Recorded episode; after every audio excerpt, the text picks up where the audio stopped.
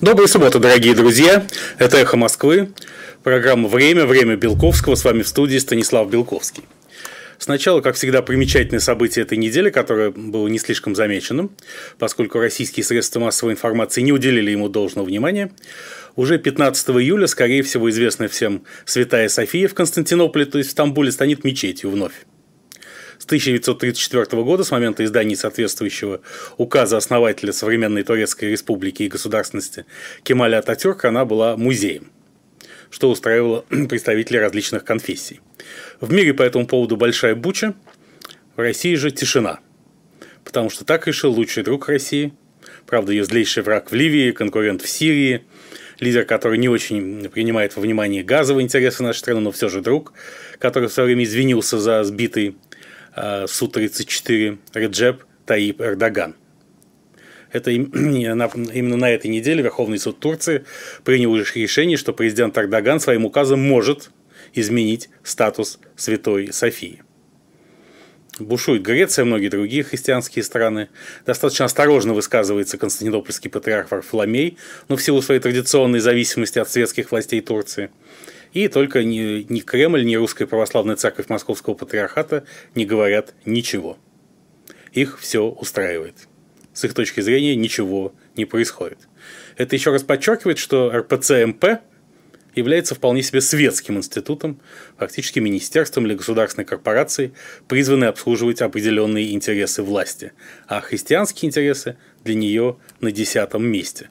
Мы еще раз затронем этот вопрос, когда буду, я буду отвечать на вопрос о схиегумене Сергии Романове и его бунте на Урале, но об этом чуть позже. Эпиграф. Сергей Есенин. К чему этот эпиграф вы поймете дальше по ходу нашей программы. В Харасане есть такие двери, где усыпан розами порог. Там живет задумчивая Перри. В Харасане есть такие двери, но открыть те двери я не мог. У меня в руках довольно силы, в волосах есть золото и медь. Голос Перри нежный и красивый. У меня в руках довольно силы, но дверей не смог я отпереть. Ни к чему в любви моя отвага, и зачем Кому мне песни петь, если стало неревнивой шага, Коль дверей не смог я отпереть, ни к чему в любви моей отвага. Мне пора обратно ехать в Русь, Персия, тебя ли покидаю, Навсегда ли с тобой расстаюсь, Из любви к родимому мне караю, Мне пора обратно ехать в Русь. До свидания, Перри, до свидания. Пусть не смог я двери отпереть, ты дала красивое страданье. Про тебя на родине мне петь. До свидания, Перри. До свидания. Ну, Перри – это элемент сразу нескольких мифологий. Как правило, сверхъестественное существо в образе прекрасной дамы. Хотя, в общем, прекрасная дама и сама по себе, как правило, сверхъестественное существо. Здесь нет никакого противоречия даже диалектического. Харасан – это Персия, нынешний Иран, известный многим, в частности, тем, что там находится могила Амара Хаяма. И есть много версий, кому Сергей Александрович Есенин посвятил это, кому или чему посвятил это стихотворение. Моя белковская версия, что оно посвящено Айсидоре Дункан. Но дверей не смог я отпереть. Впрочем, возможно, она неверна. К тематике программы время Белковского, сегодня Айсидор Дункан имеет лишь косвенное отношение. Э, новости науки. Рубрика, которая, надеюсь, станет у нас традиционным. И вновь мы обращаемся к научным достижениям одного из ведущих теоретиков, э, экономистов современности и мастера статистики Андрея Николаевича Илларионова, работающего в Институте Катона в Вашингтоне, но остающегося прежде всего гордостью российской, конечно, экономической науки. А, он продолжает свои исследования в области коронавируса и эпидемии COVID-19. И в частности он обнаружил, что заболеваемость COVID-19 и смертность от этой болезни в Соединенных Штатах Америки, не только единственной сверхдержаве современного мира, но и крупнейшей стране по всем ковидным показателям, отражают различия в отношении к здоровью, жизни, я цитирую Андрея Николаевича, лечению своих сограждан со стороны лиц, придерживающихся различных поведенческих практик. А эти различия, очевидно, во многом предопределены разными ментально-культурными идеологическими подходами, разделяемыми разными политическими партиями. Причем как администрациями соответствующих штатах, так и гражданами, избирающими такие руководства своих штатов. По данным Андрея Николаевича Ларионова, в тех штатах США, где у власти находятся демократы, представители демократической партии, а заболеваемость по сравнению с республиканскими штатами, где у власти республиканцы, выше. На 1 миллион жителей на 28%, смертность на 1 миллион жителей в 2,1 раза и летальность в демократических штатах выше, чем в республиканских, на 65% больше. Иными словами, риск заболеть ковидом для жителя республиканского штата на 28 риск заболеть для жителя в зависимости от того, какая администрация находится у власти, на 28% ниже, чем для жителя демократического штата, а вероятность умереть от него в два с лишним раза ниже. Если человек все же оказался инфицированным, то, по версии Андрея Николаевича Ларионова, его вероятность выжить в республиканском штате на 65% выше, чем в демократическом. Если бы в демократических штатах США, далее указывает экономист, проводились бы все те меры, какие в последние 4 месяца осуществлялись, осуществлялись в республиканских штатах, от регуляции со стороны губернаторов до протоколов лечения в госпиталях, от применяемых лекарств до соблюдения физической дистанции и использования гражданами средств индивидуальной защиты, то тогда показатель летальности в демократических штатах был бы на уровне республиканских штатов.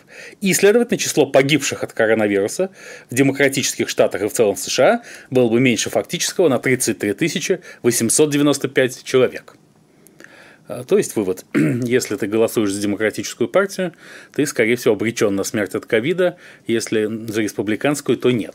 Этот вывод Андрея Николаевича Ларионова конечно, выходит далеко за рамки вообще оценки, как оценки эпидемии а, SARS-CoV-2 коронавируса, так и американской политики поскольку впервые Андрей Николаевич подошел к разгадке главной тайны, как соотносится здоровье человека, соматическое, телесное здоровье, и его политические предпочтения.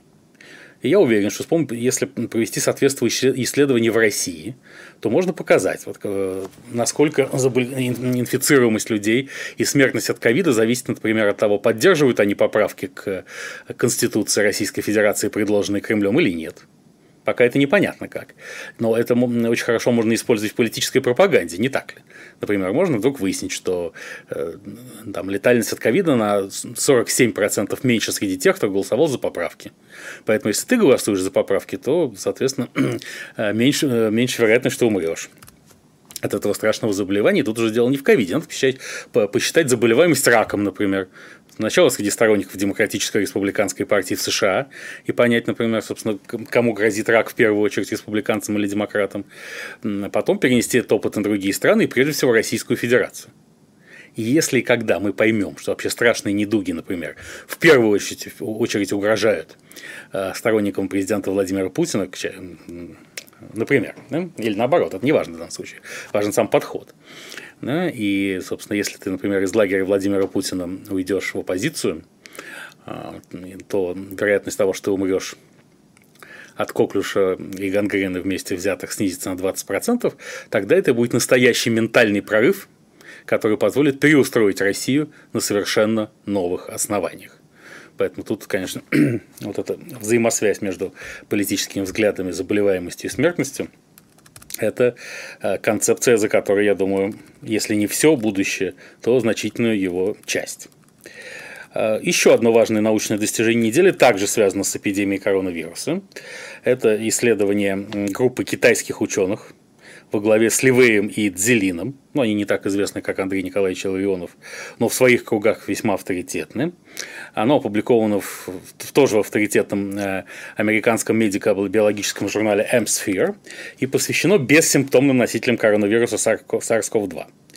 Э, в ходе исследования ученые взяли более 100 проб воздуха и поверхности 6 больничных палат, в которых находились 13 пациентов с подтвержденным коронавирусом. У двоих пациентов симптомы COVID-2, COVID-19 прошу никак не проявлялись. Пробы были взяты с пола, матрасов, дверных ручек, выключателей, раковин, унитазов и сливов, прикроватных тумбочек, простыней и подушек. Из 112 взятых образцов 44 оказались заражены SARS-CoV-2 А ни один из образцов воздуха, хотя до сих пор считалось, что коронавирус распространяется э, преимущественно воздушно-капельным путем, загрязнен не был. Так, таким образом, в общей сложности в палате одного бессимптомного пациента. А что такое бессимптомный пациент? Это человек, который не идет сдавать анализ на коронавирус, потому что у него ничего не болит, грубо говоря. А когда приходит, он ковид положительный. То есть формально раньше считалось, что такой человек называется здоровым, но не сейчас. Не в нашу эпоху, когда внимание к человеческой жизни и здоровью усилились и обострились настолько, что ты совершенно не обязательно должен болеть, чтобы быть признан больным. Это совершенно разные вещи. Ты объективно болен, независимо, что как ты там себя чувствуешь. И это другие люди должны за тебя решить, болен ты или нет. А иначе, если ты считаешь себя здоровым, а на самом деле болен, может быть, у тебя с психикой не все в порядке, и ты должен быть изолирован от общества в любом случае по любой причине. Так вот, результаты исследования уважаемых э, китайских ученых во главе с Ливеем и Цзелином, опубликованные в M-Sphere, показали, что бессимптомные носители нового коронавируса могут представлять опасность для тех, с кем они находятся в тесном контакте. Поэтому исследователи полагают, что бессимптомным пациентам надо оставаться не дома, а в больницах. Это тоже революционный научный вывод. Это значит, что если у тебя нет никаких признаков коронавируса, ты должен самоизолироваться в больницу на неопределенный срок. Это, мне кажется, меняет сам подход к организации жизни человека и человечества, буквально с момента его рождения. Вообще более правильно, чтобы люди жили в медицинских учреждениях, чтобы самые обычные дома, и многоквартирные дома, и отдельные – отдельно стоящие, назовем их особняками, хотя это звучит несколько более фешенебельно, чем отражает реальное материальное положение миллиардов владельцев таких особняков, да, э, что прямо из, из роддома надо перемещаться в больницу. Что все эти вот э, жилые здания и помещения приобрели больничный статус. И человек, собственно, с, э, опять же, с первых дней своей отдельной биологической жизни находился под контролем медицинских работников. Э, при нынешнем уровне развития высоких технологий э, и при темпах развития технологий, собственно, покидать бы медицинское учреждение совершенно не надо. Все основные функции можно, так сказать, все основные жизненные задачи можно решать на дистанции. Можно удаленно работать, учиться, э, посещать театры и концертные залы, удаленно смотреть футбол, заказывать себе еду, которую будут доставлять роботы, что, соответственно, качественно снизит возможность, вероятность распространения всевозможных инфекций через живых курьеров, которых скоро не останется. И так человек проведет в больнице всю жизнь. Согласитесь, это идеальное решение с точки зрения безопасности. Причем как безопасности каждого конкретного человека, так и безопасности общества в целом, потому что если человек изолирован в больничной палате, он никого ничем никогда не заразит. Поэтому имплементация достижений китайских ученых, если она где-то уже на сносях, изменит мир – я обратил бы внимание Кремля, в частности, что Россия могла бы стать пионером в этом деле. Действительно, что там русские улицы, русские люди болтаются где-то и живут дома. Но опять же, здесь это не значит, что нужно снести существующие дома и построить на их месте больницы. Нужно просто трансформировать нынешние жилые э, строения э, в медицинские учреждения. Вот, собственно, как трансформировали же больницы, не имеющие никакого отношения к ковиду, неинфекционные больницы и даже учреждения типа, скажем, Крокус-Сити Молл э, под Москвой, или в э, Санкт-Петербурге э, Конгресс-центр, да, где проводится Петербургский экономический форум, в клинике для излечения ковида. Так и здесь. Вчера был жилой дом, сегодня больница. И все проблемы, в общем-то, решены, потому что э, тем самым побеждается главная причина возникновения болезней вообще. Это человеческая физическая и социальная активность. Если человек физически и социально абсолютно не активен, если не покидает четырех стен и ни с кем, ни, ни с другими человеческими существами не контактирует, он может умереть только от тоски.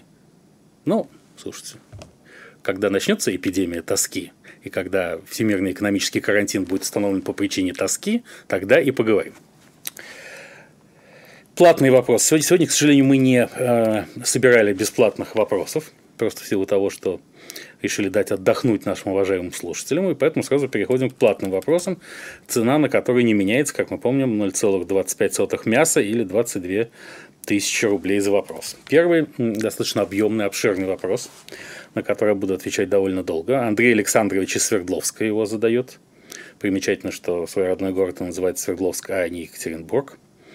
Это значит, что он родился еще до формирования Российской Федерации, как возникновения Российской Федерации в качестве отдельного самостоятельного государства.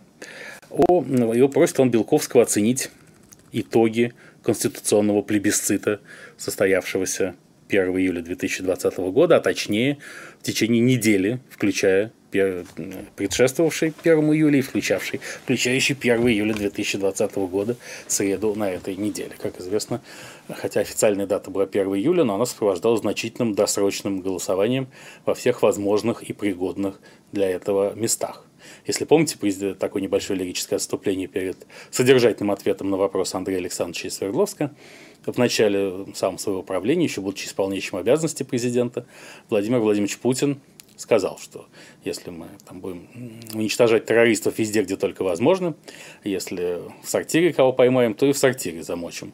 Вот сейчас мочение террористов, собственно, легло, вот эта философия легла в основу избирательной системы. И сегодня Владимир Владимирович мог бы сказать, что голосовать будем где угодно, если в сортире можно оборудовать избирательный участок, то и в сортире. Собственно, так оно и происходило. Да, на пенечках, как мы знаем, на лавочках, э, в багажниках и на капотах машин. Все это, безусловно, свидетельствует о укреплении и демократизации самой избирательной системы, которая становится все более и более доступной людям. Этого нельзя отрицать.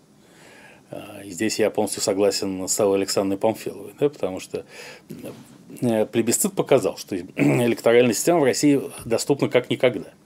Если прежде ты идешь в какое-то официальное учреждение, именуем избирательным участком, например, в школу, выстаиваешь очередь, то ты выходишь из своего частного пространства, ну, и попадаешь в некое жестко регулируемое пространство, государственное пространство общественное, что вызывает стресс, снижает твой иммунитет и тем самым повышает вероятность заражения, например, коронавирусом SARS-CoV-2. А когда ты хочешь хлопнуть рюмку на капоте, да еще заодно голосуешь, например, ну, или пользуешься возможностями электронного голосования, не выходя из дома, то никакого стресса у тебя не возникает, иммунитет не снижается, поэтому новую систему голосования, опробованную на голосование, это называется общественное голосование граждан официально, а не референдум. Не надо путать. А можно считать, безусловно, э, очень важной даже эпидемические. Те критики этой критики плебисцита, включая, например, Алексея Анатольевича Навального и близкого к нему профсоюза Альянс врачей, которые говорили, что голосование будет способствовать э, росту эпидемических цифр, количеству инфицированных, они, конечно, не правы. Ведь иммунитет резко повышается в результате такого голосования. А значит, э, даже если будет больше инфицированных, все равно будет ниже смертность от ковида-19. Итак, что есть главный итог э, плебисцита? Ну, принято считать, что так называемое обнуление э, президентских сроков Владимира Владимировича Путина, которое позволяет ему оставаться на президентском посту до 2036 года. Это так и не так. Я думаю, что это важное приложение – к общей концепции, которую президент страны хотел воплотить и воплотил. Ему нужно было зафиксировать путинскую Россию как исторический феномен как некую конструкцию, которая сложилась в результате 20 лет его пребывания у власти. Философию этой конструкции можно обозначить как оплот и слэш или оазис консерватизма в современном мире – ну, когда кругом Содом и Гоморра сплошной, легализуются гомосексуальные браки, а, когда истончаются государственные границы, а, когда характеристики как конкретного физического лица становятся все более размытыми, Владимир Путин идет в ровно обратном направлении, то есть против истории.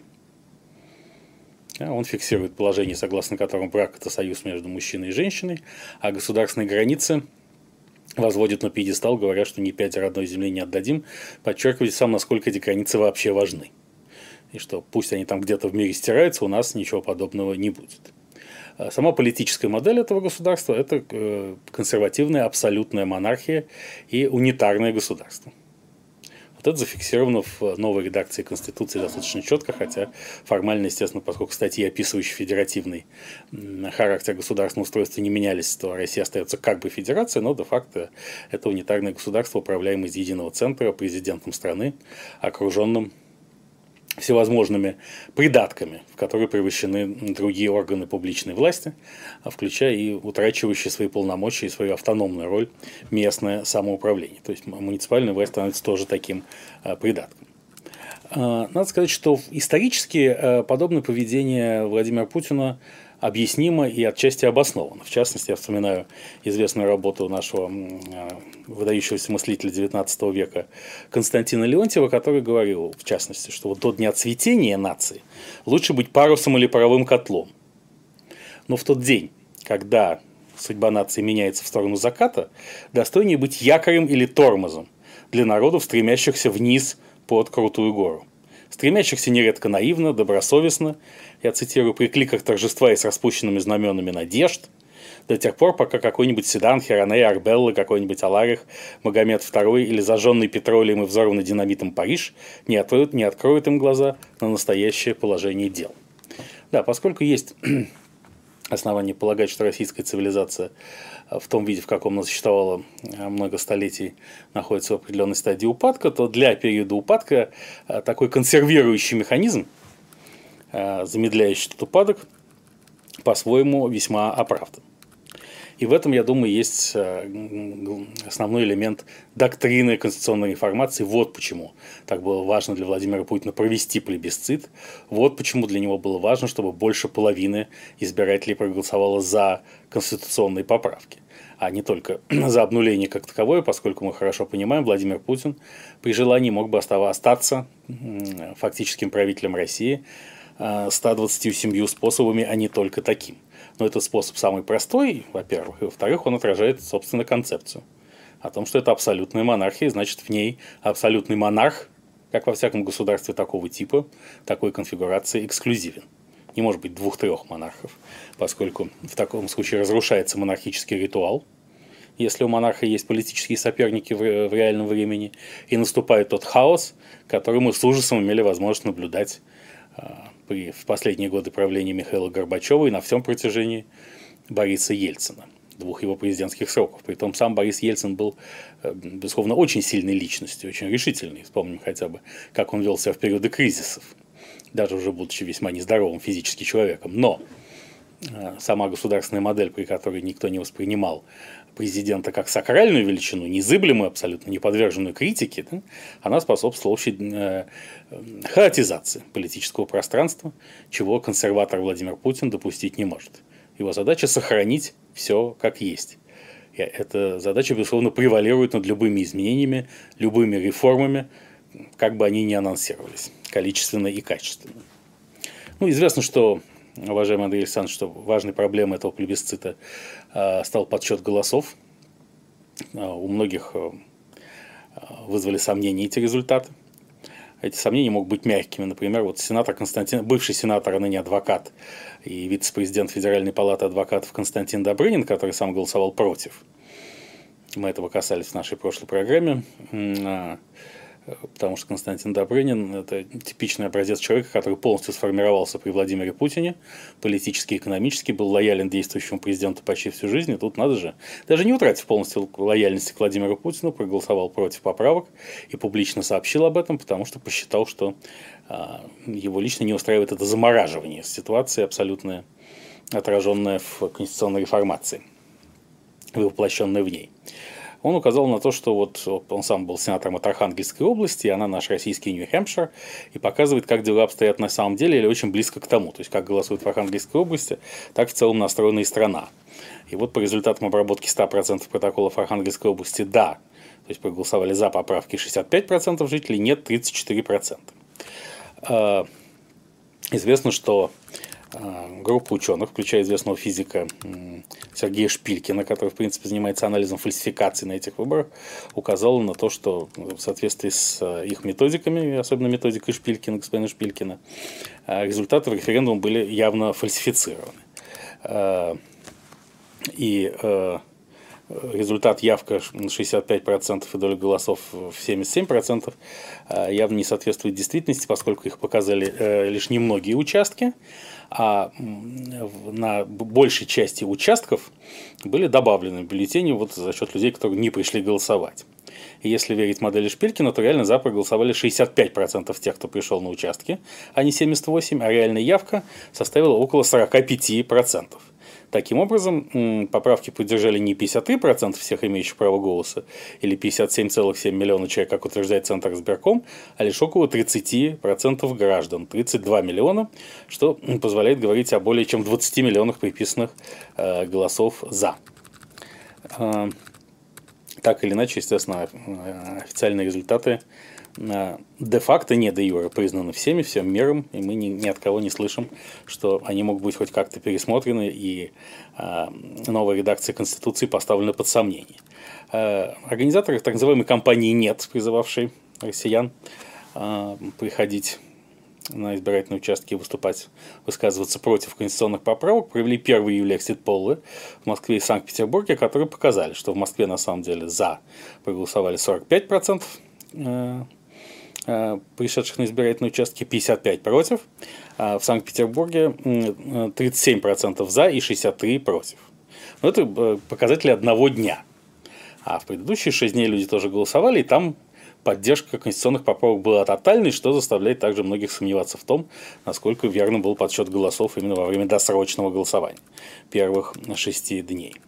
Движение «Голос» тоже высказалось по этому поводу, это известное движение в избирательном процессе Российской Федерации, указав на то, что э, есть всяческие электоральные аномалии а, и зачастую соседние очень похожие между собой регионы в несколько раз отличаются по доле проголосовавших. Так, например, в республике Тыва проголосовало в первые пять дней 73% э, участников голосования, а в соседней Иркутской области почему-то только 22,5%, а в республике Алтай, которая очень похожа на Тыву, Э, по структуре населения, укладу жизни, климату и ландшафту. Это верное замечание, потому что можно сейчас сказать, ну, знаете, Тыва – это национальная, небольшая национальная республика, а Русская область нечто совсем иное, вот Алтай – это близко к Тыве, явка 33%. И считает голос, такие различия можно объяснить лишь принуждением граждан на конкретных территориях э, к голосованию или прямыми фальсификациями. Ну, принуждение – это в первую очередь убеждение бюджетников в том, что если они не пойдут, не проголосуют за поправки Конституции, плохо им будет, а пенсионеры не получат пенсии. То есть принуждение бывает разное. Оно бывает прямое и директивное, а бывает чисто психологическое, как и любая форма насилия. Так или иначе, поправки вступили в силу, и вступили в силу они сегодня, в День независимости Соединенных Штатов Америки, 4 июля.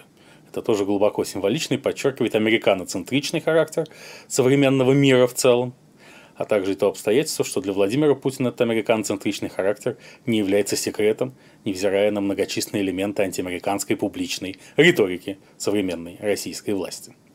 И вот теперь интересно, что же будет потом, после плебисцита, как будет развиваться путинская система власти.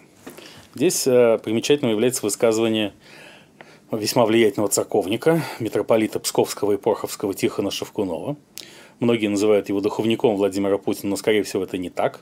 У Владимира Путина нет духовника, поскольку российский президент человек весьма скрытный и мнительный, а духовник все-таки это лицо, которому надо раскрываться на 146%, и к этому Путин не готов вообще ни, ни с кем, но все равно Шевкунов, конечно, господин Шевкунов близок к президенту и весьма влиятелен и в идеологическом, и в лоббистском смыслах. И вот что сказал уважаемый Владыка. Самое главное, с моей точки зрения, что есть возможность нынешнему президенту Владимиру Путину, если его изберет народ, ну, видимо, в 2024 году, продолжить управлять страной еще некоторое время и воспитать не одного преемника, а целую плеяду. Да, это очень примечательно, и мне также приходилось об этом говорить и прежде, мы с вами это обсуждали, пунктиром в программе «Время Белковского», что когда-нибудь все равно Владимир Путин уйдет, не обязательно мертвым, возможно, и живым, но преемника э, в том смысле, даже в том смысле, в каком, скажем, был Дмитрий Анатольевич Медведев а в 2008 году, не будет.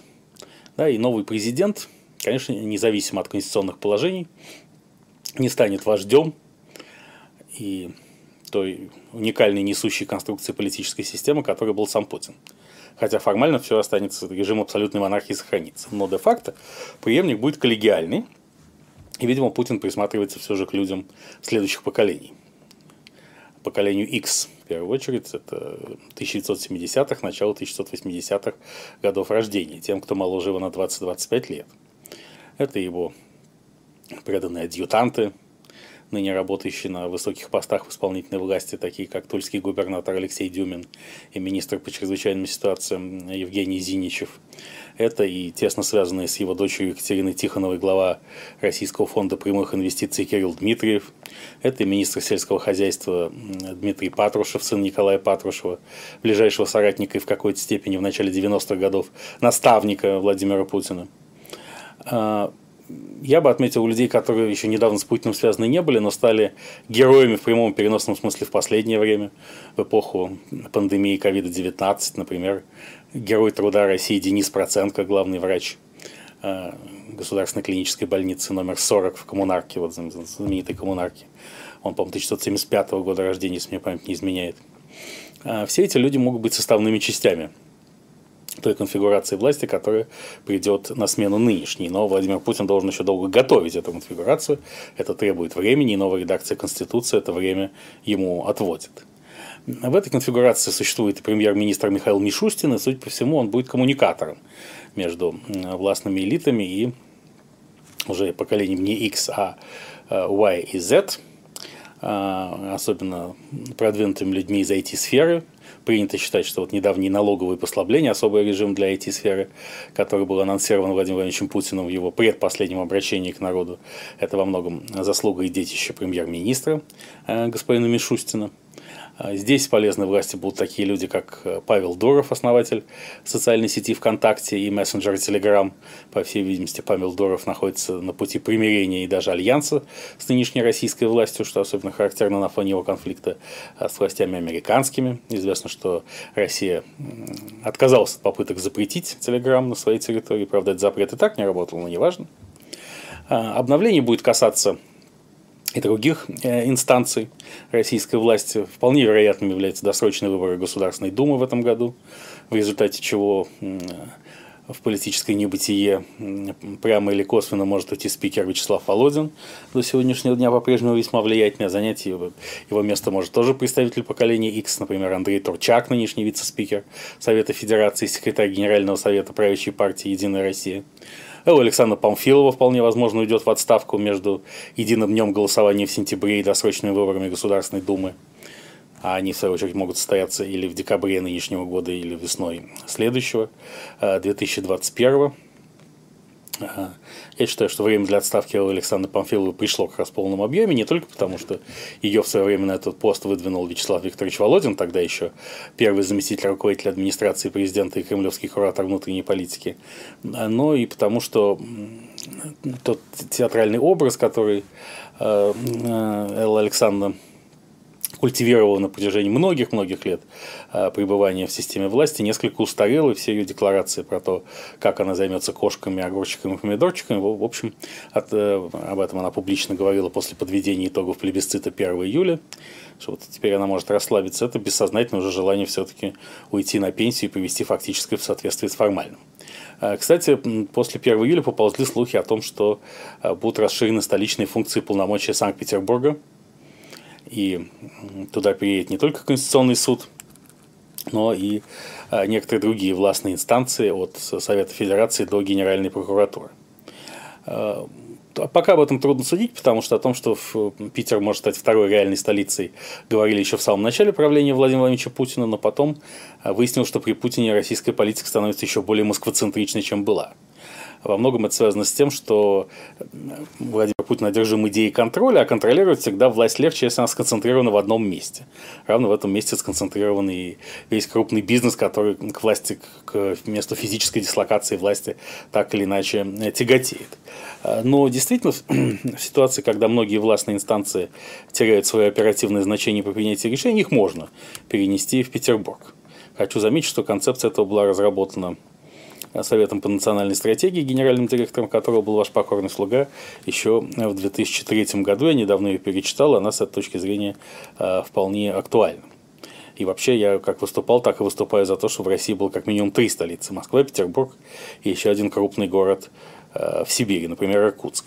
Но это совершенно отдельная песня, и вовсе не факт, что хотя Владимир Путин не любит Москву, и, как мы уже выясняли, две трети своего рабочего времени проводит за пределами формальной конституционной столицы, это вовсе не значит, что он пойдет на э, размазывание столичных функций по стране. Вот все это нас ждет вскоре после конституционного плебисцита. А некоторые источники, близкие к Кремлю, утверждают, что в принципе могут быть масштабные кадровые перестановки и в исполнительной, и в судебной власти. Может быть, представители старших поколений, люди 40-х, 50-х годов рождения будут более активно выходить на пенсию, уступать место представителям поколения X, подтверждая тем самым тезис о том, что несменяемость власти Владимира Путина не означает отсутствие смены власти на разных этажах и в разных формах, она будет меняться. Хочу заметить, что напомнить вам, что в прошлую субботу мы проводили дебаты между известным писателем Станиславом Белковским и независимым политологом им же, и чтобы в очередной раз показать, что разные точки зрения на реформацию Конституции и на конфигурацию путинской России имеют право на существование. И если кто-то с тобой не согласен, это не значит, что он дурак. Таково европейское дискретное мышление, противостоящее нашему традиционному тотальному сознанию, предполагающего ровно обратное. Что умным и хорошим может быть только человек, который придерживается моих взглядов, разделяет мои убеждения. А если он не придерживается моих взглядов и не разделяет мои убеждения, значит он или дурак, или жулик. И вот пока мы не покончим с этим тотальным сознанием, мы из тоталитарной России не уйдем. Кто бы ни был у власти, Владимир Путин, его коллегиальный преемник, Алексей Анатольевич Навальный или кто-то еще. Григорий Валерьевич из Москвы задает нам вопрос о схиегумене Сергии Романове и о том, как я оцениваю его роль э, на современной общественно-политической сцене.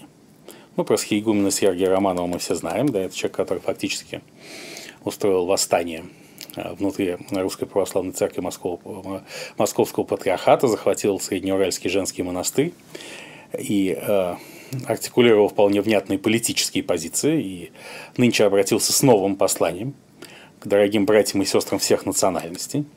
Это послание не направлено не только против э, патриарха и священноначалия РПЦМП, но и против э, Владимира Путина. Причем, что характерно, э, схиегумен Сергей Романов критикует Владимира Путина за имперские, среди прочего, за имперские претензии к территориям близлежащих государств. То есть он отрицает святое для сегодняшнего Кремля, а, например, аннексию Крыма. А, естественно, виноваты у него во многом хабадники, нынешний а, главный раввин России по версии Федерации еврейских общин Бер Лазар – Схигумен Сергий в сегодняшнем обращении вновь указывает, что Бер Лазар и в окружении правят Россией, дают указания президенту Путину, патриарху Кириллу для, развала, для развала России и церкви, что вы сейчас и видите, сплошной обман, лицемерие и фарисейство. Э, Бер Лазар и Хазарский Каганат в России, окружение Путина, окружение патриарха Кирилла хотят нас втянуть в гражданскую войну с близлежащими народами. То есть Хейгумен Сергий – это ангел мира, э, с которым мы были в одной семье в Российской империи и Советском Союзе. То есть отобрать территорию близлежащих народов, которые принадлежали Царской империи. Этого Схейгумен категорически не одобряет. Также он не одобряет чипизацию. И, э, потому что с помощью придуманной, по его версии, пандемии и настоящей пандемии неверия, корысти, через нагнетание страха, ужаса, паники перед второй третьей волной коронавируса, хотят прежде всего поставить всех в зависимость через вакцинацию и микрочип, всех вне зависимости от национальности загнать в стойло электронный лагерь сатаны. И э, ни много ни мало Схиегумен Сергей Романов призывает к Нюрнберг-аналогу Нюрнбергского процесса в отношении Владимира Путина и его окружения, включая, собственно, и патриарха Московского и всей Руси Кирилла Гундяева. А при этом Схейгумен в сегодняшнем обращении отрицает, что он антисемит и противник евреев. Да, гражданская война нужна хабадникам, их слугам и сателлитам, но сами-то евреи хорошие. И наряду с славянами они, конечно, попадут в Царствие Небесное, потому что признают, наконец, Мессии Иисуса Христа. И э, Схиегумен Сергий приводит откровение преподобного Серафима Саровского о двух народах русского и еврейского времена Антихриста, э, что, в общем, все будет хорошо, и мы за, спасемся э, в одном флаконе. Здесь, э, как мы знаем, Схиегумен Сергей Романов лишен сана церковным судом, однако э, ни патриархи, Московской патриархии не применяла к нему пока э, серьезных санкций, ни э, правоохранительные органы, которые, в общем, по большому счету хранят молчание.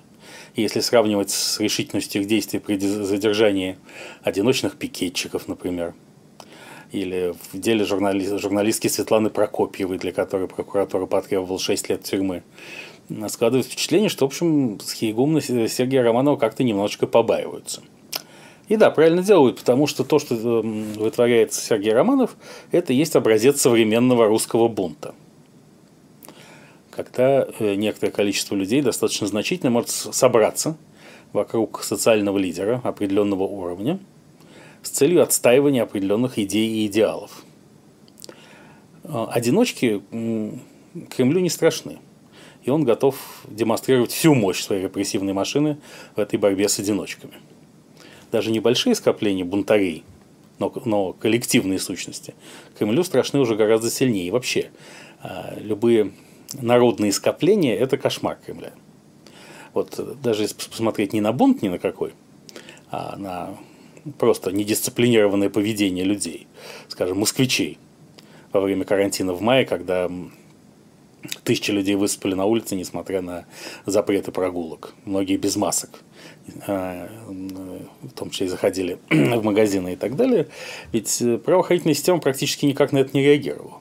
И не только потому, что там, как считается, 15 апреля э, московские силовики поругались с мэром Сергеем Собяниным, ибо они переваливали друг на друга ответственность за давку в московском метро.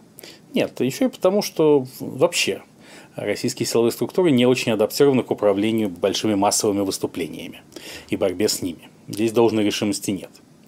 А поэтому опасения бунта так сказать, есть всегда, и ненависть и подозрительность к зач... потенциальным, потенциальным зачинщикам бунта тоже есть всегда. Их стараются нейтрализовать на дальних подступах, как любит говорить Владимир Владимирович Путин про сирийскую войну и ее роль в борьбе с терроризмом. В случае с Хейгум Сергея Романова это не получилось.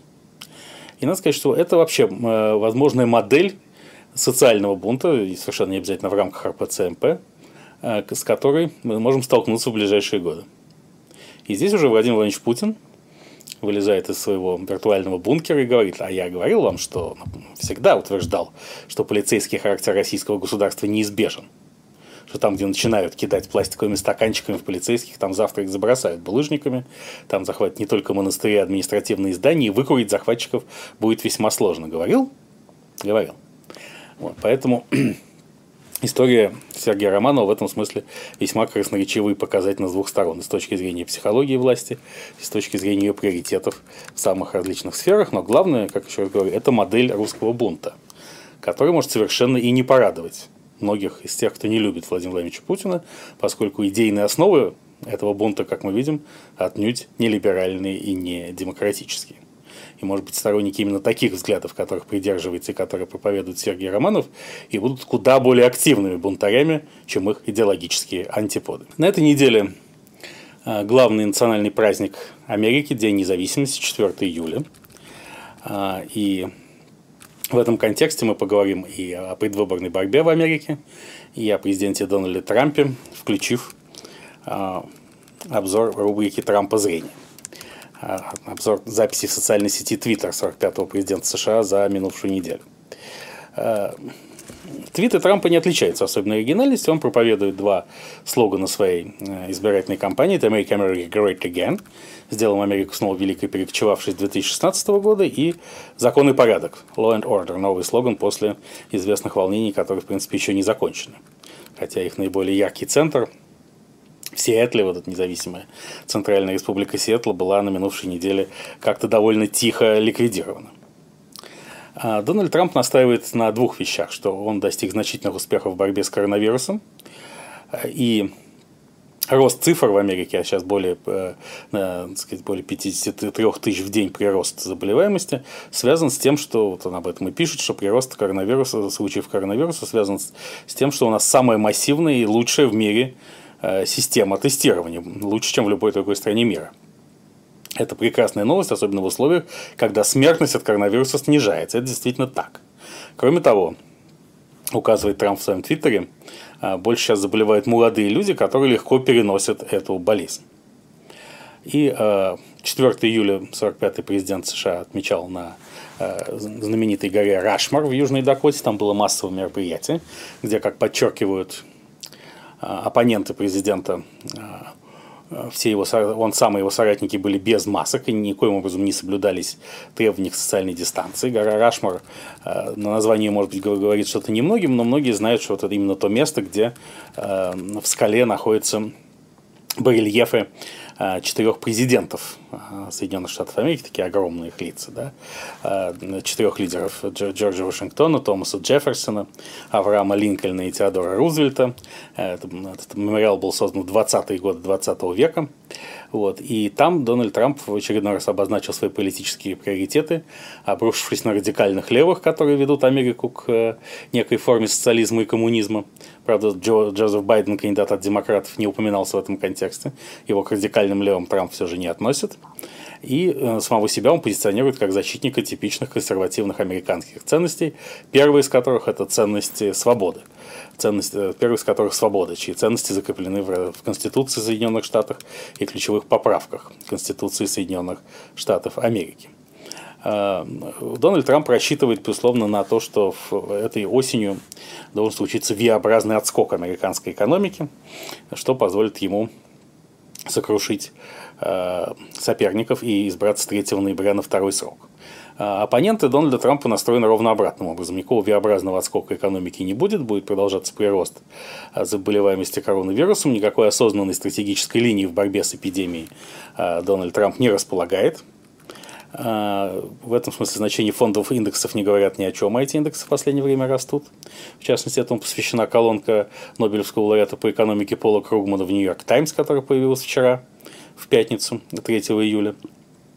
И а, в этой ситуации, по мнению экспертов, Дональд, э, компания Дональда Трампа будет базироваться, во-первых, на том, чтобы снизить явку на выборы тех слоев избирателей, которые его не поддерживают – а, прежде всего черных и латиноамериканцев, но, прежде, но и снизить явку в целом, засушить ее.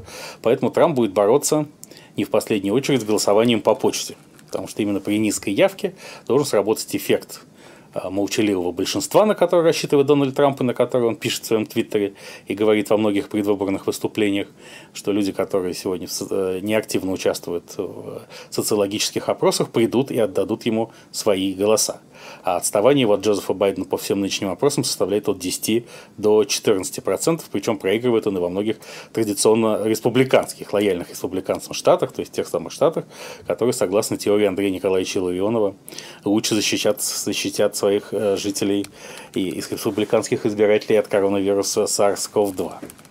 А, при этом традиционный вашингтонский истеблишмент все более и более консолидируется вокруг Джозефа Байдена, и в частности о поддержке его кандидатуры а, заявил Джон Болтон, бывший, э, так сказать, республиканский мастодонт, бывший помощник Дональда Трампа по национальной, советник Дональда Трампа по национальной безопасности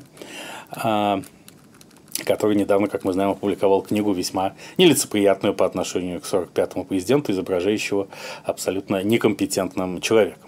А, в свою очередь, э, э, Джозеф Байден отказался от предвыборных митингов, якобы по э, эпидемическим соображениям, но скорее на самом деле потому, что он очень неяркий публичный оратор и все больше напоминает смесь Леонида Ильича Брежнева образца 1982 года и Константина Устиновича Черненко образца 1984.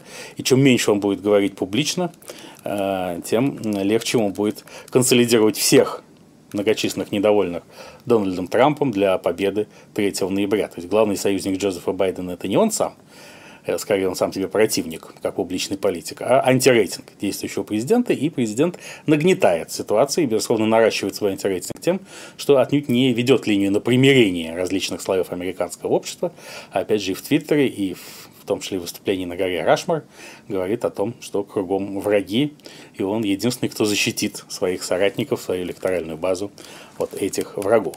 Так что Америка к 4 июля подошла в трудной обстановке раскола, политической и социальной нестабильности и укрепления своего лидерства а, в эпидемии коронавируса SARS-CoV-2. Но несмотря на это, я бы не стал проливать слезы по поводу судьбы Америки она все равно остается флагманом современного мира, по которому она управляет с помощью ценностей. Не только войск, и не столько войск, которые, по мнению идеологов поправок Российской Конституции, угрожают суверенитету РФ. Ну, конечно, не угрожают. А, а потому что основные сегодня политические, интеллектуальные, технологические, социальные, этические образцы продуцируются Америкой и в Америке и через все менее проницаемые границы в эту эпоху достигают умов людей. Именно через захват умов и осуществляется американская экспансия, масштабы которой могут меняться, но принципиально которые не зависят от того, кто находится в Белом доме. Вообще не исключено, что в обозримой исторической перспективе партийное это разделение на республиканцев и демократов идут, идет в прошлое, и критерии и требования к американским лидерам будут совершенно иные, на авансцену выйдут уже политики нового поколения, явно желающие власти, но уже в условиях совершенно новой эпохи, такие, например, как основатель Facebook Марк Цукерберг.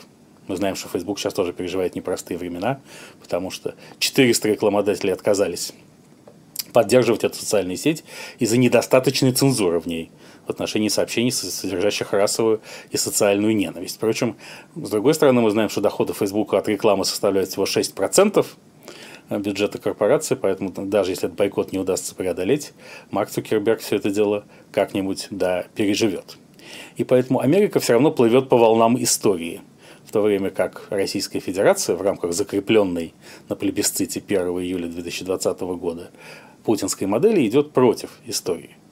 Это не означает, что эта конструкция начнет стремительно сыпаться и обрушиваться прямо завтра – но все равно, может быть, через институт коллегиального преемника, через объективные требования, которые история поставит перед следующими поколениями российских политиков, мы тоже вернемся и начнем шагать в ногу с историей. К чему Владимир Путин, безусловно, совершенно не стремится, поскольку, судя по всему, считает, что только выпадение из истории, только отказ от импорта основных цивилизационных достижений сегодняшнего дня позволит России сохраниться на неопределенный срок который определяется им в разных высказываниях в 30-40 лет. 30-40 лет по нынешним временам это гораздо больше, чем эпоха. И сейчас по традиции мы завершаем э, нашу программу музыкальной композиции. В последнее время принято говорить о том, сколько великих брендов дала Россия человечеству. Это особенно активно и плотно обсуждалось на федеральных телеканалах в преддверии конституционного плебисцита, поскольку поправки Конституции должны закрепить уважение к нашему прошлому. Э, которое для нас гораздо более ценно, чем будущее. А, и, но и в настоящем существуют российские бренды, которые завоевывают мир. Например, это бренд Little Big. Группы еще недавно мало кому известны, а сегодня лидеры самых разных хит-парадов и рейтингов на крупнейших, музыка... в крупнейших музыкальных системах и сайтах мира. И поэтому заканчивается наша программа композиции групп, новой композиции группы Little Big – Hypnodancer. А я напоминаю вам, что это была программа «Время Белковского» на Эхе Москвы. С вами в студии был Станислав Белковский. Слушайте, смотрите, осязайте, обоняйте нас.